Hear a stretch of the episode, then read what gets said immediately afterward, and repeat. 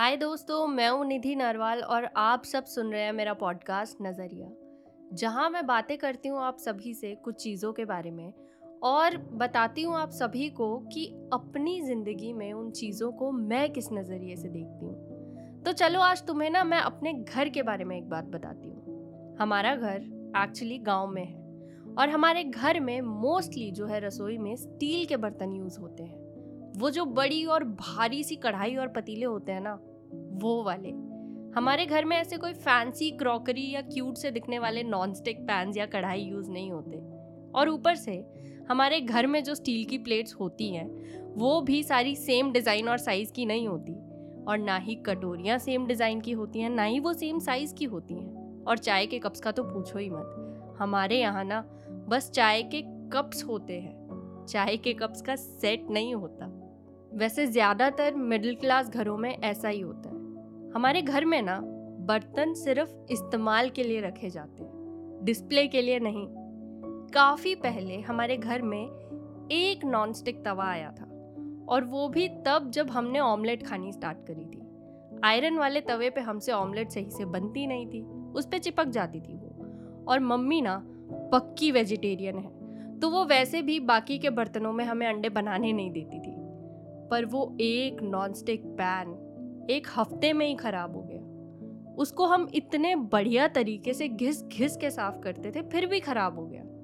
फिर एक नया पैन लेकर आए, बड़ा वाला नॉन स्टिक पैन और इस बार ज़्यादा महँगा और मज़बूत। वो वाला भी लगभग दस दिन में ही खराब हो गया। तो हम सबने ना कलेक्टिवली ये कंक्लूजन निकाला कि नॉन स्टिक बर्तन बड़े घटिया होते हैं यार, एकदम नहीं टिकते।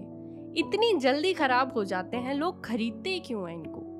जब मैं दिल्ली शिफ्ट हुई और खाना खुद बनाना स्टार्ट किया, तब भी मुझसे आयरन वाले तवे पे रोटी या ऑमलेट सही से नहीं बनते थे। या तो वो चिपक जाते थे या जल जाते थे।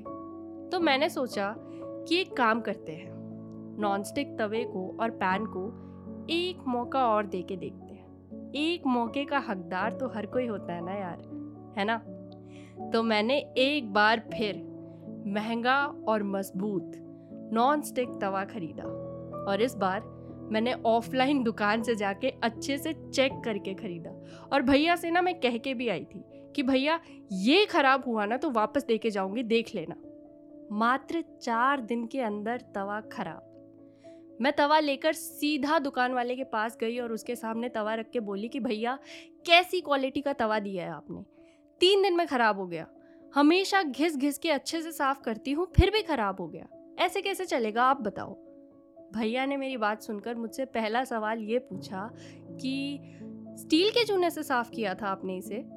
और मैंने कहा कि हाँ ऑफ़ कोर्स वही तो बेस्ट रहता है, नहीं तो अच्छे से साफ़ कैसे होगा? और भैया बोले कि, मैडम नॉन स्टिक बर्तनों पे स्टील स्क्रबर यूज़ नहीं करते।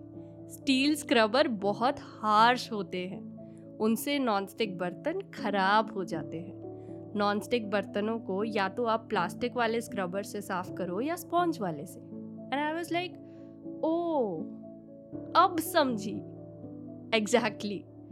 तब समझी थी मैं बुद्धू कि हमारे सारे नॉनस्टिक तवे और पैन क्यों खराब होते थे।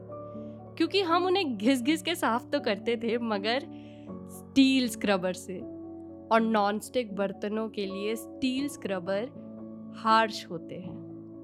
नॉनस्टिक तवे के किस्से से ना, एक बात तो मेरी समझ में आ गई कि ज़िंदगी में कुछ मुद्दे एकदम नॉनस्टिक तवे के जैसे ही होते हैं। सुनने में थोड़ा सा अटपटा लगा होगा आई नो तो तुम्हें मेरा ये नज़रिया हजम हो जाए, इसीलिए मैं एक बार और दोहराऊँगी कि ज़िंदगी में कुछ मुद्दे एकदम नॉन स्टिक तवे के जैसे होते हैं। जी हाँ इनको हार्श यानी कठोर तरीकों से नहीं संभाला जा सकता। ऐसे तो ये बस बिगड़ेंगे। इनको जेंटल तरीकों से यानी प्यार से और मोहब्बत से संभाला जाता है।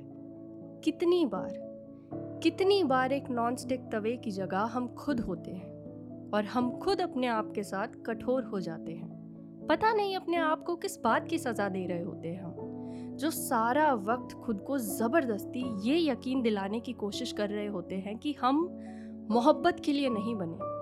हमें सपने देखने का हक नहीं है। हम किसी के दोस्त नहीं बन सकते, वगैरह वगैरह। पर बहुत कोशिश करने के बाद भी हमें इन सब बातों पे यकीन नहीं होता। क्योंकि ये सब बातें झूठ है दोस्त। ये सब गलत है। सच तो ये है कि हर शख्स को इतनी आज़ादी होती है। हर शख्स को इतनी आज़ादी होती है कि वो देख सके कोई सपना, कि वो भीड़ भरी इस दुनिया में ढूंढ सके कोई अपना, कि वो कर सके मोहब्बत भी, कि वो रो सके जब रोना आए। हर शख्स को इतनी आज़ादी होती है कि उसे माफ़ भी करना आए। और माफ़ करना सीखो। सबसे पहले तो अपने आप को माफ़ करना सीखो। और जो तुम्हें कभी कभी ये भी लगता है ना कि तुम्हारे माँ बाप तुम्हें समझते नहीं हैं। तो यार, अपने माँ बाप को भी माफ़ करना सीखो कि वो तुम्हारी उम्र के नहीं हैं। इतने कठोर मत बनो उनके साथ। उन्हें समझने की एक बार प्यार से भी तो कोशिश करो।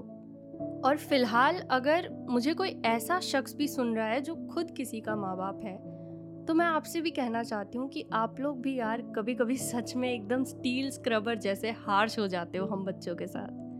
हमारी जो बातें आपको हज़म नहीं होती, हमारे जो सपने आपको इलॉजिकल से लगते हैं, उन्हें एक बार शांति से सुनने की कोशिश तो करो।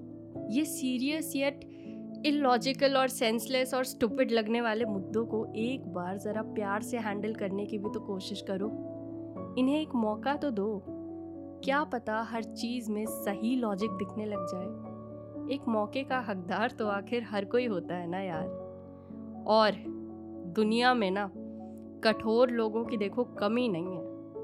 कभी फ़िक्र नहीं होती क्या तुम्हें कि इस दुनिया से आखिर मोहब्बत कहाँ चली गई है? मेरी चाहत बस इतनी सी है कि अपनी ज़िंदगी में नॉन स्टिक बर्तन जैसे मुद्दों के साथ तुम मोहब्बत से काम लेना सीख जाओ। और ये इतना भी कोई मुश्किल काम नहीं है। मैं फिर मिलूँगी आप सबसे एक नए नज़रिए के साथ। अभी फ़िलहाल ज़रा जाके मैं अपना नॉन स्टिक तवा धो लूँ। महँगा और मज़बूत वाला। स्टील स्क्रबर से नहीं, प्लास्टिक या फिर स्पॉन्ज वाले से। और आप लोग भी याद रखें कि स्टील स्क्रबर से नॉन स्टिक बर्तन खराब होते हैं। इन चीज़ों पे ज़रा प्यार आजमा के देखो।